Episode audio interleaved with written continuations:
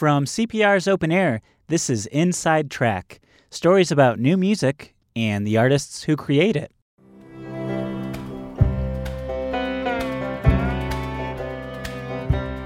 I'm Jesse Witten from Open Air. Colorado band Elephant Revival captivates listeners with its atmospheric and transcendent folk music.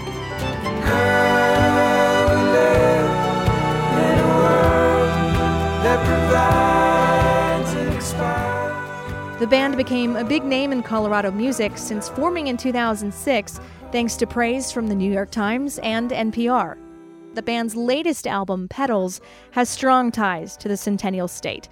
The band, which is based in the mountain town of Nederland, worked on the record just down the hill at E Town Music Hall in Boulder. Open Air caught up with Elephant Revival singer Bonnie Paine, who also plays washboard and musical saw at E Town. We did a lot of group vocals right here. We would all stand in a circle to do choruses and stuff. It just gives like a, an interesting kind of imperfect but unified voice sound. Petals is the first Elephant Revival record with banjo and guitar player Charlie Rose. It's also their first album with producer Sam Kassirer.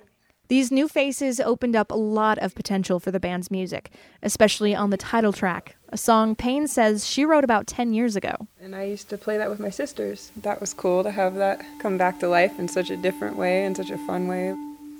Changes will continue. I'll never give in to a woman like you. Kassirer urged the band to start experimenting with new instruments on this record. Guitarist Daniel Rodriguez points out new additions like the kick drum, snare drum, and piano. We've been using, you know, a lot of the same ingredients over our last four or five records, and so adding some new things really helped create a different, different kind of landscape for us. It was a nice little playground for us. And in the song Petals, the band even looked beyond musical instruments for new sounds. Producer Sam went to like a yard sale or something like that and bought a whole bunch of big chains and so part of the sound on that track is in time dropping chains on a cement floor. So it's like.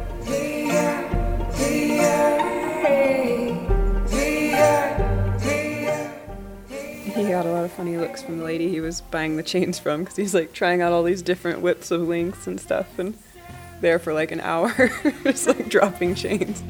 Jaded or tainted by deep memory. This is also the first Elephant Revival album where Paine incorporated her cello, an instrument she's played for 12 years. She hadn't felt comfortable using it for live shows or studio recordings previously, but on Petals, her cello is everywhere. We start where we find ourselves. And Heartbreak, doubt, and pain. I've been very private about it. It's been like my little treat yeah, it's been my writing, my main writing tool because it's very similar to a human voice, and uh, I feel like you're singing with another person because it's in that same register. So that kind of helped me come out of a little bit of a shell. With the release of the new album comes another milestone Elephant Revival's first headlining show at Red Rocks Amphitheater.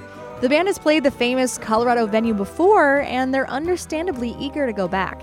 They'll bring those group vocals and new instruments that first took shape at E Town to one of the biggest venues in Colorado. To be on that stage looking up at just a sea of people and just a sea of energy, and everyone's there to have an amazing time. All the beauties of life are conspiring in that moment, and it's just incredible. Elephant Revival's new album, Petals, is out April 1st, and the Red Rock Show is coming up on May 22nd. For Open Air, I'm Jesse Witten. Find more new music discovery at 102.3 FM and openaircpr.org. After all, the rise and fall is all that still.